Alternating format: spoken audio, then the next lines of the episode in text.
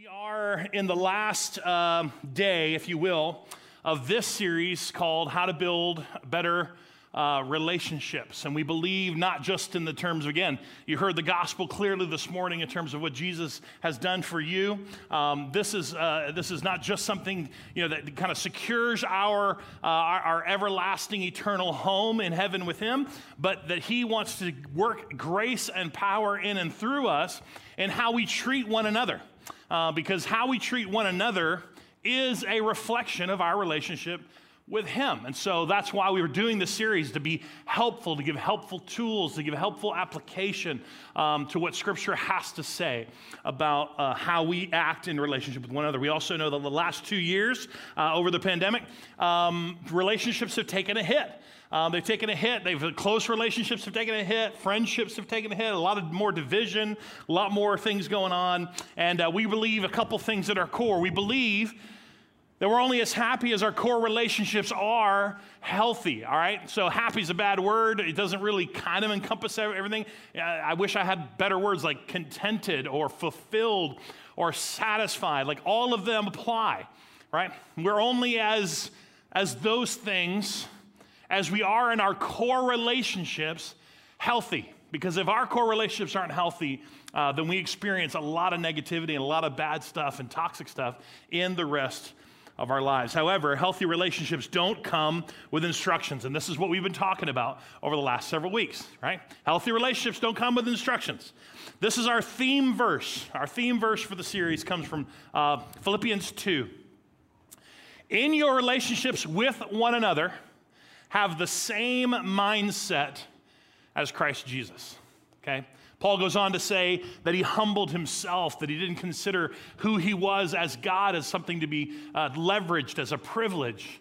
He actually put that away and, and humbled himself to become human. And so, for all of us, it's, it's this challenge of do I have the same attitude? Do I have the same uh, mindset as Christ in my relationships? And we're not just talking about your great relationships, we're talking about the ones you kind of stink at right? We're talking about the ones with your adult parents and your adult children, and we're talking about the ones with your siblings you haven't called in forever. You know, we're talking about exes, and, you know, do you view them the same way that Jesus does?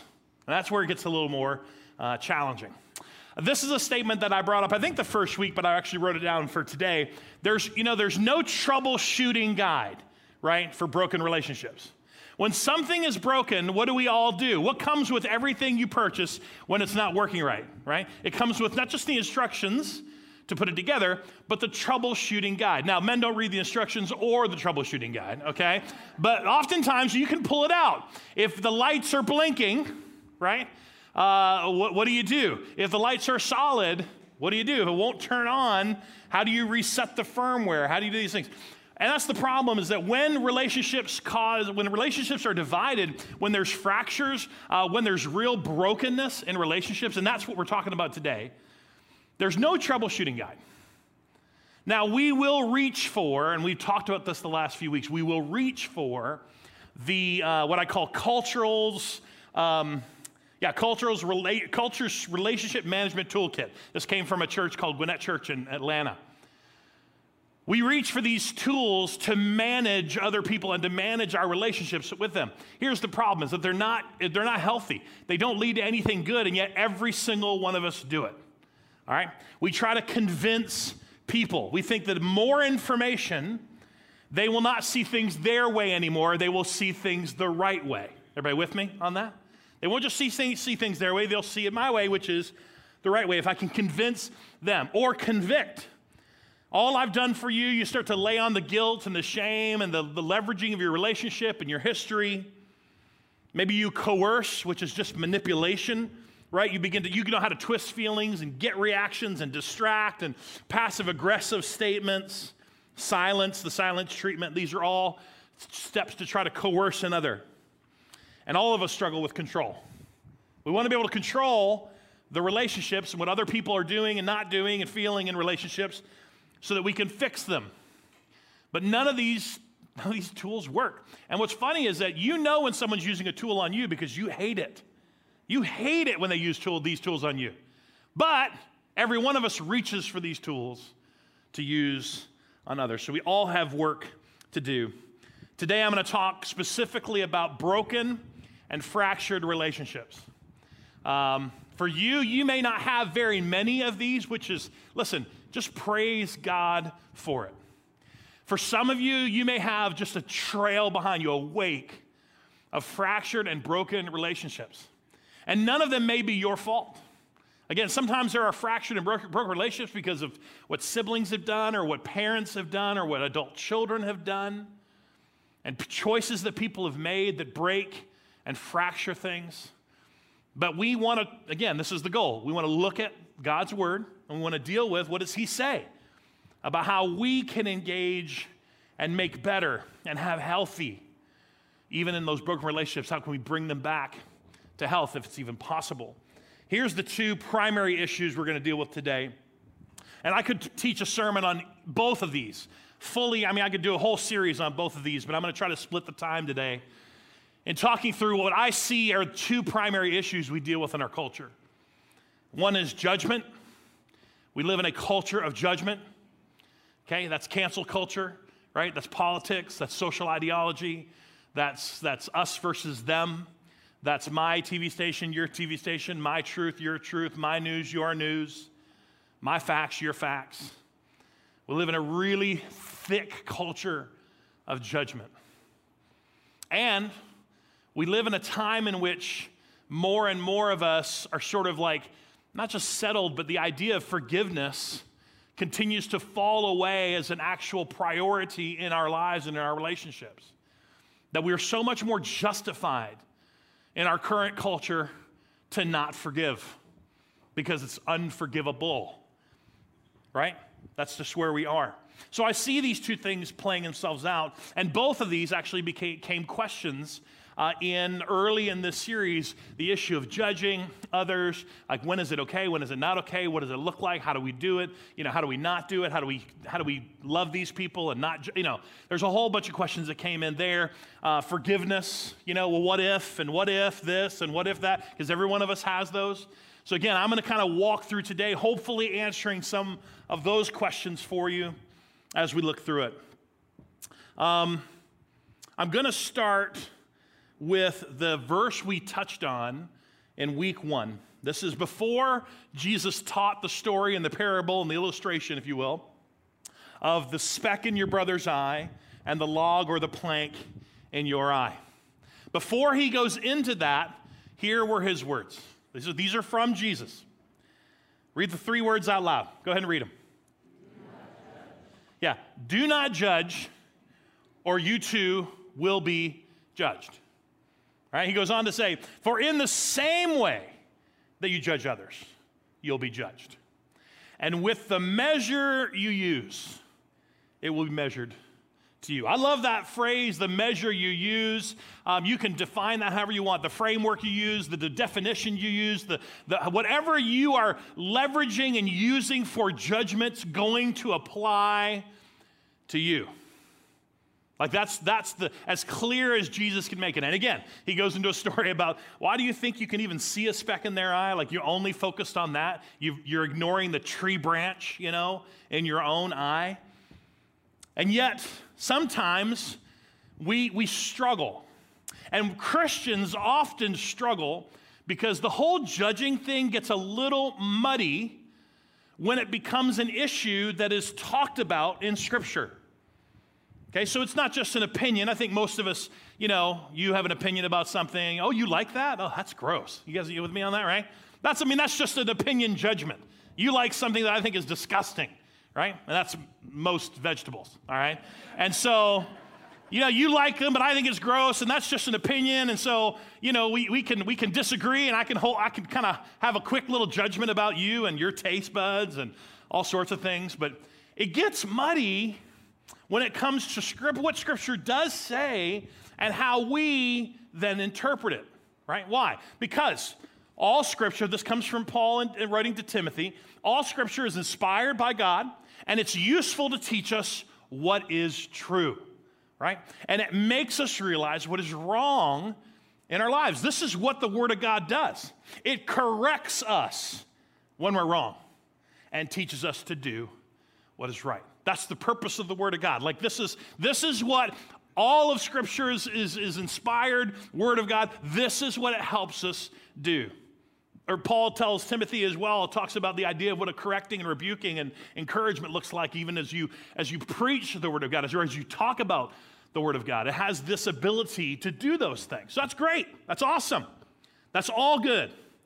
The trouble comes, the muddiness comes when we begin to apply what we believe the Word of God says into the other things that we have just big, important opinions on politics, sociology, end times, women's rights, gender identity, nationalism, and then the list can go on and on and on. And it causes divisions and it causes strife and fractures in our relationships because we see the Word of God say something and because of that, we feel like it aligns with what we feel and what we believe is true. And therefore, God thinks it's true, and so therefore it must be right. And the way I view about it, again, even the muddy fringe area must be right. Therefore, if I'm right, you are, what's the word? Yeah, everybody just say it like you really mean it. What's you, what are you if I'm right? Yeah, there you go. And so we sit in judgment. And yet it's really clear what Jesus said. Don't judge. You're going to be judged by the same measure that you use. So, what does it mean? Well, I'm going to give you one example. For those of you that are new to the church, this might be new information to you. I'll try to skim over this since there's kids in the room. I'll skim over some of the, the details. But um, this is an area, this is a passage that people who have been in the church for a while, they will often use as a leverage or a, a, an opposition to the argument of not judging because Paul tells us, and he himself gives an example of a time in which he holds someone in judgment. This is going to 1 Corinthians uh, 5, okay? So I'm not going to read the whole thing to you. I'm going to give you the premise of what it is, and I'll tell you why it's such a problem for Christians, all right? So Paul judges and casts judgment, it's very clear, on someone, uh, uh on a man who's sexually immoral, all right? This is what's happening. It goes on if you read the first few passages. If you have it, you can open up the first few verses on your own. Again, I'll kind of use some, some language up above here for the room, for the audience. Um, but the reality is, is that there's something sexually immoral happening in their church with this man, and the church hasn't done anything about it. Matter of fact, he goes on to talk about how the church is sort of prideful, and really it hasn't fazed them at all that this person is doing something. Paul defines what this is as not just something that's sexually immoral according to God's law, but he actually defines it as this is something even the pagans don't do. Okay, you with me? Okay, this is something even the pagans don't do. So not just God's law, it's moral law. Like even the pagans frown on this. And he says, You need to deal with this. He's telling the church. You need to deal with this. And here's some of the verses that come in play because Paul says, you go to verse 3 and 4, he says, Look, as though I were there, because he wasn't with them at the time, he's writing them this letter. I have already passed judgment on this man in the name of the Lord Jesus. I've already passed judgment on this person. And the, and the way in which he's, he's boasted and flaunted this sin in the church, and the fact that you also, as a church, are prideful about this. He says, You need to deal with it. And then he goes on, How do you deal with it? Well, you're going to hand this man over to Satan for the destruction of his flesh or of the flesh. So that, this is important, this word, you're going to hand him over and just let him do what he's doing. Just sort of hand him over to Satan and let that destruction play out. Why? So that his spirit may be saved on the day of the Lord. Paul's basically saying, look, the path that he's on, the path that he's chosen, the opposition to God's word that he is, you got to deal with that. You got to deal with it as a church, and, and you need to just hand him right on over to Satan. Just like, go on, man. Go right into the deep end of what you're dealing with. His path is going to lead to destruction. And then he says, you know, not only is going to lead to destruction, he says he might be saved. Like there's a, there's a chance that by doing this, we're going to be able to see him turn back to God. But then he also says it again the second time Your boasting about this is terrible. Now, you have to imagine Paul is talking to the church. The church. He goes on to say, look, you're going to have sexually immoral people around you all the time. Like they're just, he's talking to Corinth. He's like, you guys are going to deal with this all the time. You, if, you, if you just cast all of them aside, you don't have anything to do with all of them. I'm just telling you, you're, you're not going to talk to anybody, right? Because they're everywhere. He says, that's not what I'm telling you to do. I'm talking about the fact that it's in the church and you, in your pride, are not dealing with it. You're not seeing it the way it doesn't grieve your heart the way it grieves God's heart. And that's a problem in the church. Now, the closest example that my mind let me go, and, and, and if this offends you, I apologize. I could just go ahead and let you know I'm going to offend the snot out of you for the rest of the morning, okay? But I want you to understand this would be similar. If many of you guys remember this several years ago, when the state of New York House, House and Senate, the state of New York House and Senate, passed a bill to abort children all the way up through their eighth month, right before they're born. And when they passed the bill, the, the North, this, or not North Carolina, the New York, the New York Senate and House broke into applause. Broke into applause that they were able to get this bill passed. Now, I don't know where you stand on that, but I'm just telling you that, that what I picture Paul saying is that this is what's happening in this church. Like, this is the pride, this is the arrogance, this is the way I see you as a church responding to sin by pride, by applaud. And Paul's like, you have to deal with it. Your boasting about this is terrible.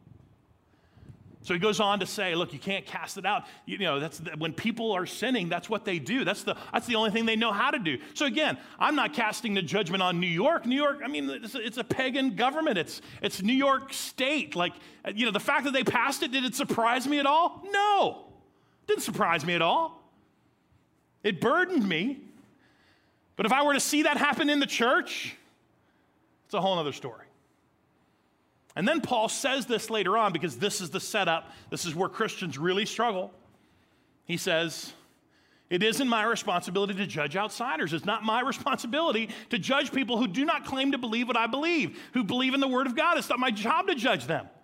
But it certainly is your responsibility to judge those inside the church who are sinning.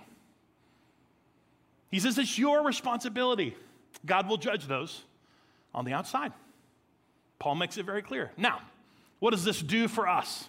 Well, for many in the church, okay, for many, many in the church, it sets us up for failure.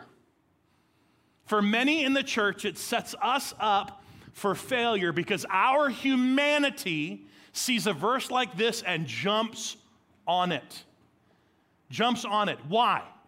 Because look, if Steve Harvey can be a judge, you better believe I can be a judge.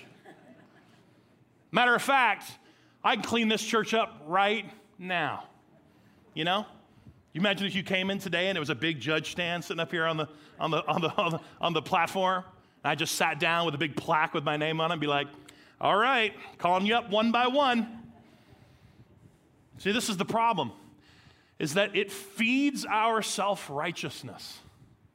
A verse like this misses the heart of God. It misses the heart of the pride and the issues that the church itself was dealing with. That Paul said, You've got to be able to address these things. You, as a church, have got to be, you cannot let this happen. You've got to be able to deal with this inside the church. You can't deal with it outside the church, but you've got to be able to deal with this inside the church. It can't be something you're proud of. It can't be. And yet we see something like this and go, we ignore all the scriptures that tell us not to judge someone else, and we go right to 1 Corinthians 5 and go, hoo, hoo, hoo, you may enter. I am ready to cast some judgment. Guys, I'm telling you, this is, this is, this is how the enemy is going to take something that's true and real and the absolute truth of God's word and twist it to be something that we feel like, well, because his truth aligns with my truth, I get to, to be the judge of others, of their actions, of what they do. And we miss what even Jesus Christ said. The measure you use will be used against you. Here's another clear way in which Paul says it. Okay, we know how Jesus said it. Here's how Paul said it. This is the beginning of Romans chapter 2. He says, Look, you may think that you can, read the words out loud, condemn such people, right? Now, j- condemn and judge is the same thing. You may think that you, you, church, you, the Roman uh, Christians, you may think you can condemn such people. What people? Well, he's talking about all the people he just talked about in Romans 1. I'm not going to go back and read Romans 1. I gave you a wonderful, comprehensive list of everyone he's talked about. Okay?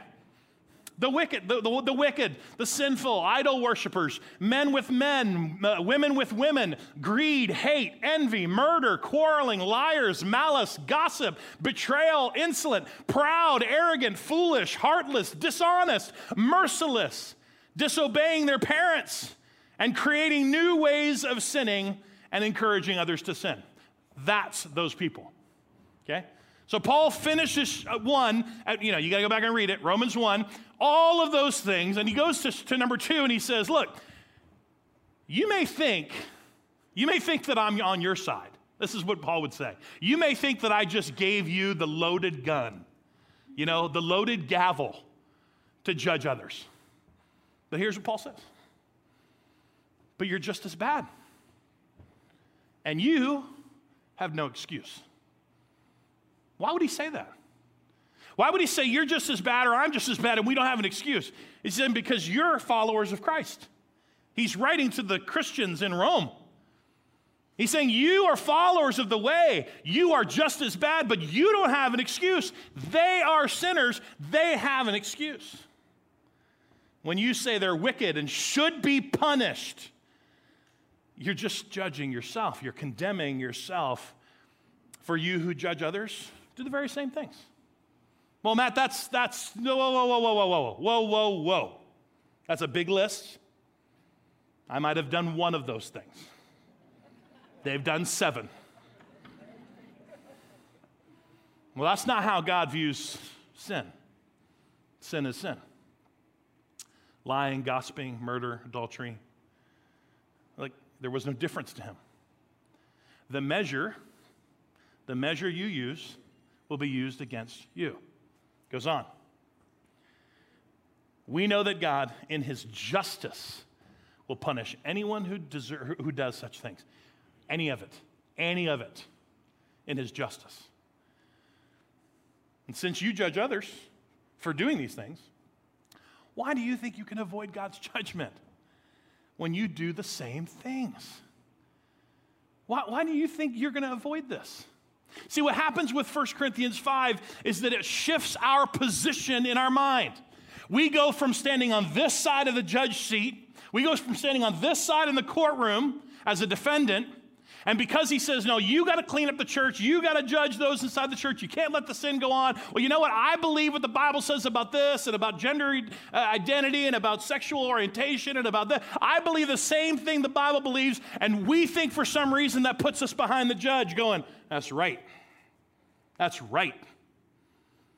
We're back here with him. And Paul says, no, no, no, you're, you're still out there. You are still in the position to be judged. Your sin may not be the same sin, but it is sin. You don't, you don't, you didn't shift any position at all. You're going to be judged by the same measure that now you think you're using to judge others. It says, since you, oh, Sam, don't see, or don't you see how wonderfully kind, tolerant, and patient God is with you? Does this mean nothing to you? Can't you see it's His kindness that's intended to turn you from your sin? I learned it in the King James Version. It's His kindness that leads to repentance. It wasn't His condemnation, it wasn't His judgment.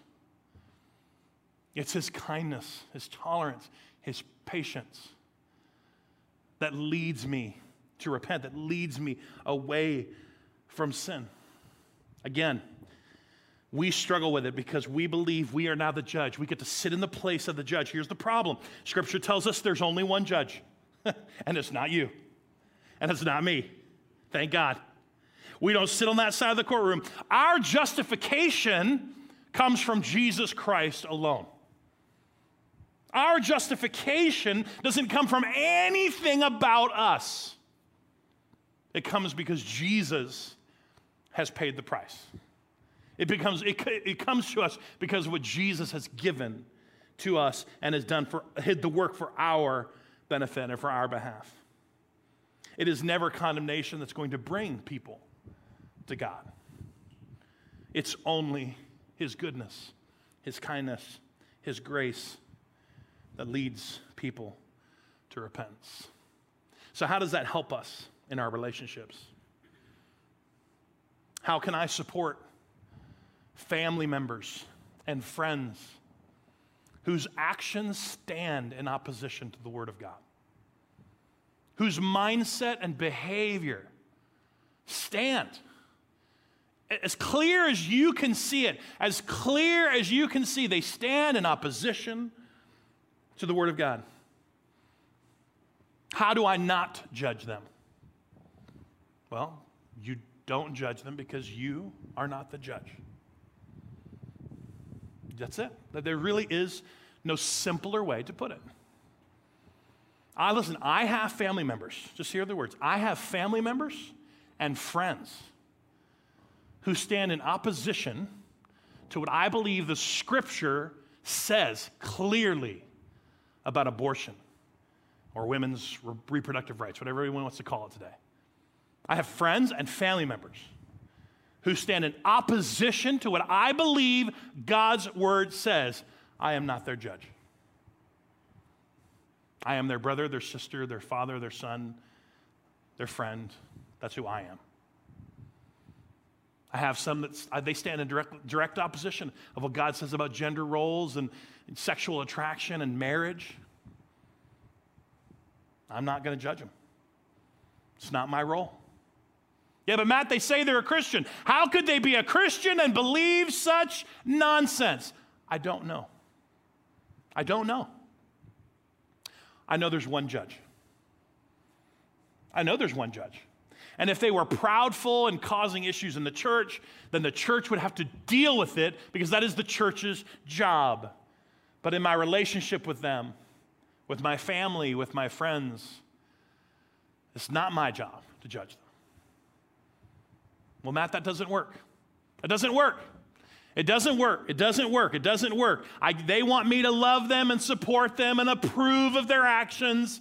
And I'm here to tell you I understand it's hard. I understand it's muddy. I understand that it might still cause a break in a friendship or relationship, but it's not going to be because you condemned them. Because that's not your role.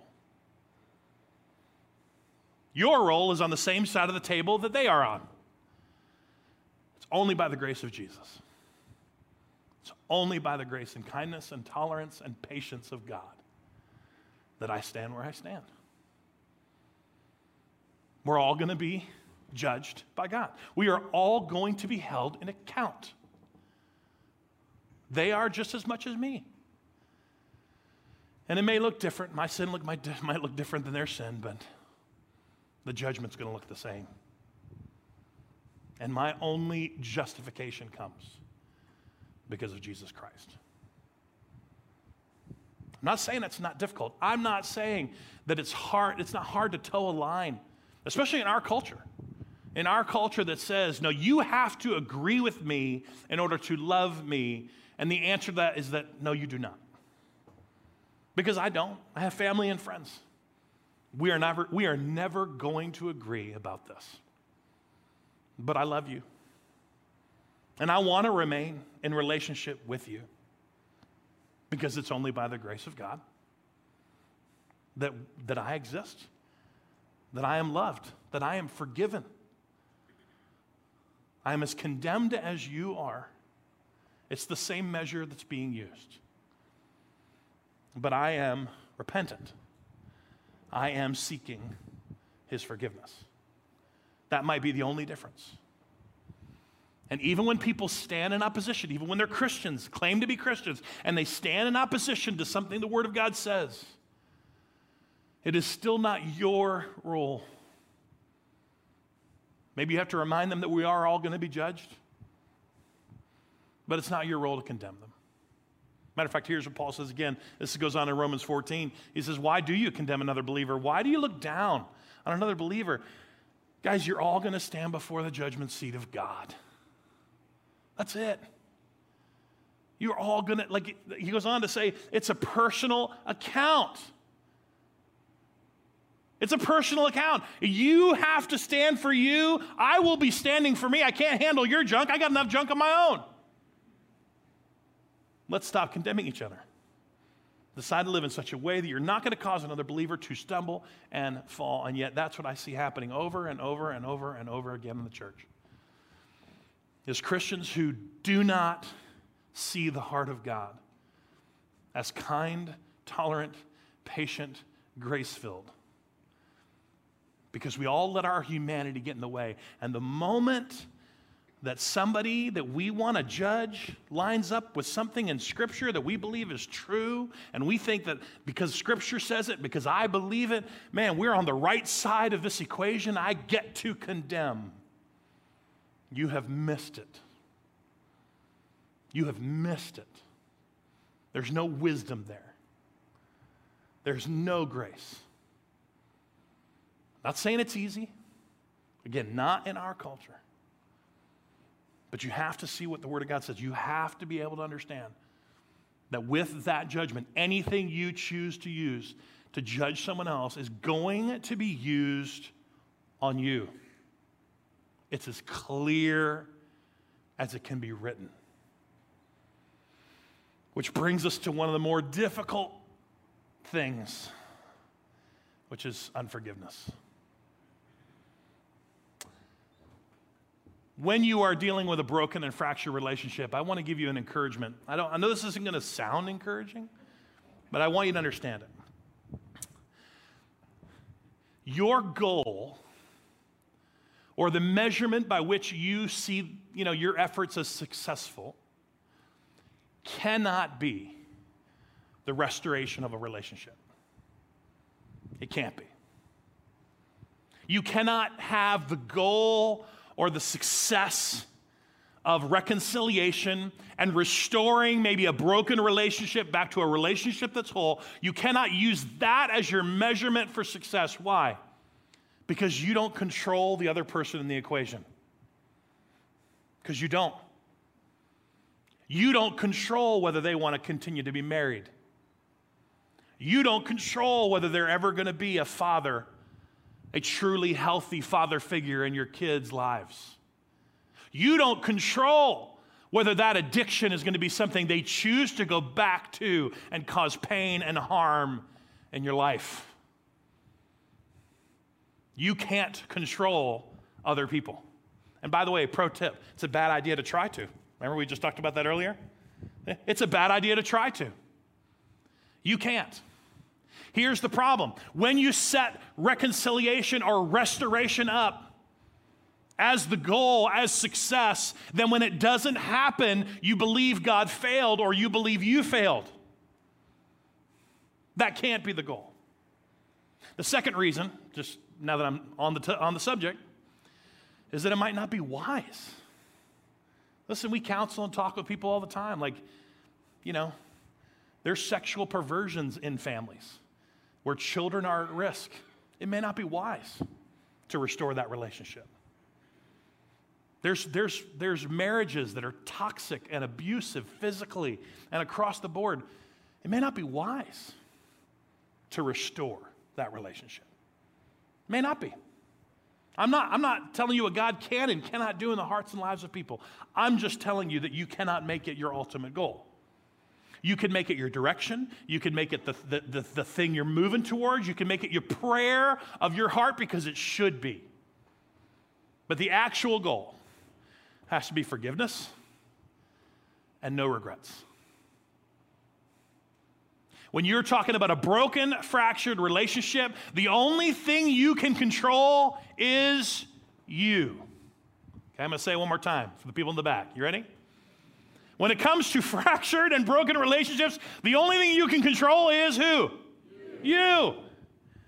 So the goal can't be reconciliation, restoration. It's what God might do. It might be exactly what you work towards, but your steps towards it are the only thing you can control, and that is whether you're going to extend forgiveness or you're going to continue to have your hand open to reconciliation for a long, long, long, long time that they never receive and never take. No regrets. No regrets. That's your goal. Your goal is forgiveness and no regrets. Now, I'm going to go ahead and just, you guys may want to take some notes or shoot some pictures of the screen. I'm going to read a lot of scripture. I'm going to let scripture do the talking on this subject because there's no way, shape, and form I can even give you personal great examples of how I've mastered this because it hasn't happened. All right? Forgiveness and no regrets is the path, it is the goal that we need to be able to have in our minds because we cannot control the other side of the equation. Let's look at some of God's word. Personal offenses. We read this the first week, Colossians 3. Make allowances for each other's faults and forgive anyone who offends you. Why? Because remember, the Lord forgave you. So you must forgive other people. Guys, I'm telling you, there's a lot of people in here that are sitting in the place of offense with other brothers and sisters in Christ because you've chosen to be offended by something they said, something they did, something they didn't align, something they didn't do. They didn't call you back, they didn't say something, they said something wrong. You've made zero allowances for their faults to be human. And the scripture's saying, yeah, pretty much for anyone who offends you. You have to give forgiveness. That's what we're called to do. Keep going. Peter came to him and said, Lord, how often should I forgive someone who sins against me? Seven times? Now, just to go ahead and give you some cultural context, you know, he was kind of over double what the uh, law required him to do. Three times was the law. And that's where we get three strikes, you're out, you know. Three times was the law, it's all that was required. So he went one more than double. And he was proud of himself. Jesus, how many times should I forgive someone who offends me? Seven times?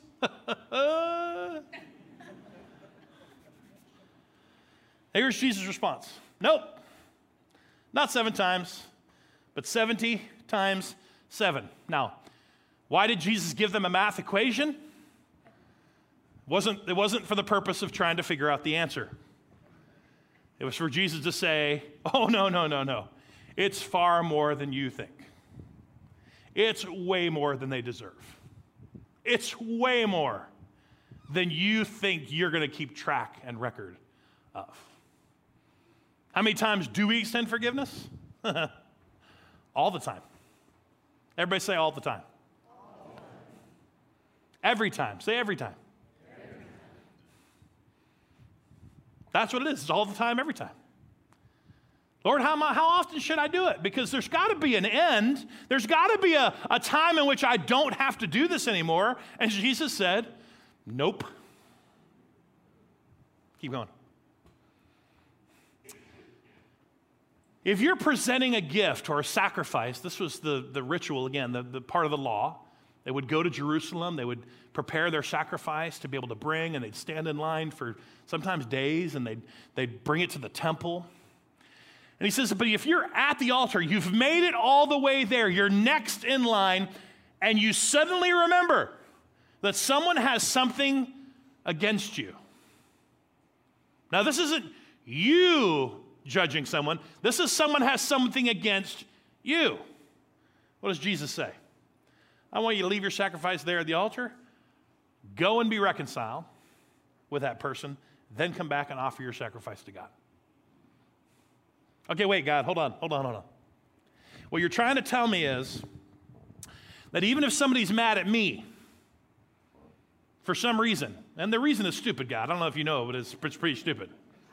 If someone's mad at me, then even when I'm coming to offer you sacrifice from me to you, you're saying that if it comes to mind that I know they're mad at me about something, that I should go make amends.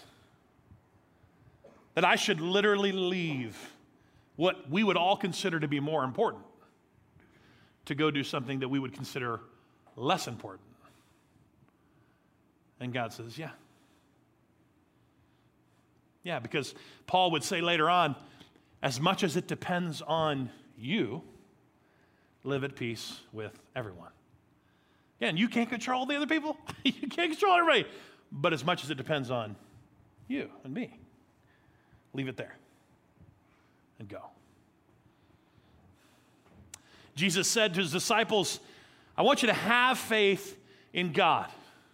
And then he goes and says, I'm going to tell you the truth. You could say to a mountain, be lifted up and thrown into the sea. Many great worship songs are written after this scripture, by the way, and we all love singing it. Yes, mountain be moved, yes. Right? Thrown into the sea, and it will happen. But you must really believe it will happen and have no doubt in your heart. And then he goes on to say this. And you can pray for anything. And if you believe that, you that you've received it, it will be yours. Oh, name it and claim it is here. Okay? That's not that floods name it and claim it. But listen to this. Keep going. But when you're praying, first, you got to forgive anyone you're holding a grudge against so that your Father in heaven will forgive your sins too. Wait, wait, God, you're talking about my like my answers to prayer? My answers to prayer are going to be affected by, by me holding grudges, by me holding unforgiveness? Yes. You want to know why? Because unforgiveness is a sin. So he says, Look, you're praying for faith, for mountains to be moved. You're praying for God to do an amazing work in your life, but you are still holding that thing against your mom, your sibling, your friend from college, your ex. And you're wondering why maybe some of those things aren't happening. And it's because of the sin of unforgiveness. He says, first, you have to forgive. You know, we, we've all heard the pop psychology and we, and we understand it up here. We don't get it here. That forgiveness really isn't about the other person, forgiveness is all about you. It's all about you and your health. And Jesus is saying, oh, yeah, it's about that too. Because you need to forgive them so that God will forgive you, even in your prayers. Now, here's an interesting, I'm, I'm saying it's interesting. Most scholars, I'm going to tell you this real quick. Most scholars believe this is, you know, not exactly the same person, but it could be. In the second letter back to the church in Corinth, there's a situation that came up. And Paul said, Look, I'm not overstating it when I say that the man who caused all the trouble in your church hurt all of you more than he hurt me. Like Paul's just acknowledging, look, somebody in your church made some issues and, and their sin and their stuff, and it hurts you so much, way more than me. Most of you opposed him, and that was punishment enough. And then Paul says, Now, however, though, it's, it's time to forgive and comfort him.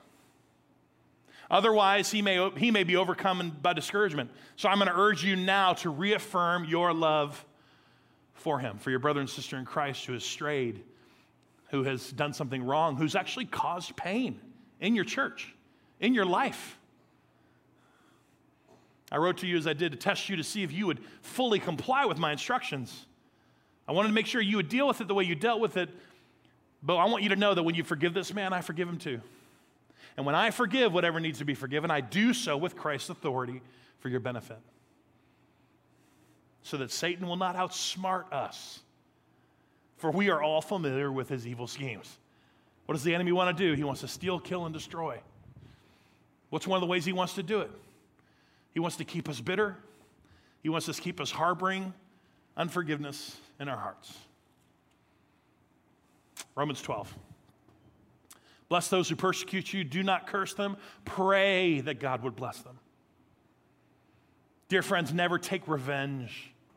Leave that for the righteous anger of God. For the scriptures say, I will take revenge and I will pay them back, says the Lord. Everyone's going to be standing an account. Everyone's going to have a personal account to God. Instead, if your enemies are hungry, I want you to feed them. If they're thirsty, give them something to drink. If doing this, you're going to heap burning coals of shame on their heads. Don't let evil conquer you, but conquer evil by doing good. Conquer it by doing the things that God has called us to do. I'll close with this quote. This is one of the reasons I want to, I love this quote, but I wanted to close with it just because of the words that, that he uses. This is from C.S. Lewis. To be a Christian means to forgive the inexcusable. Why? Because God has forgiven the inexcusable in you. Forgive the inexcusable.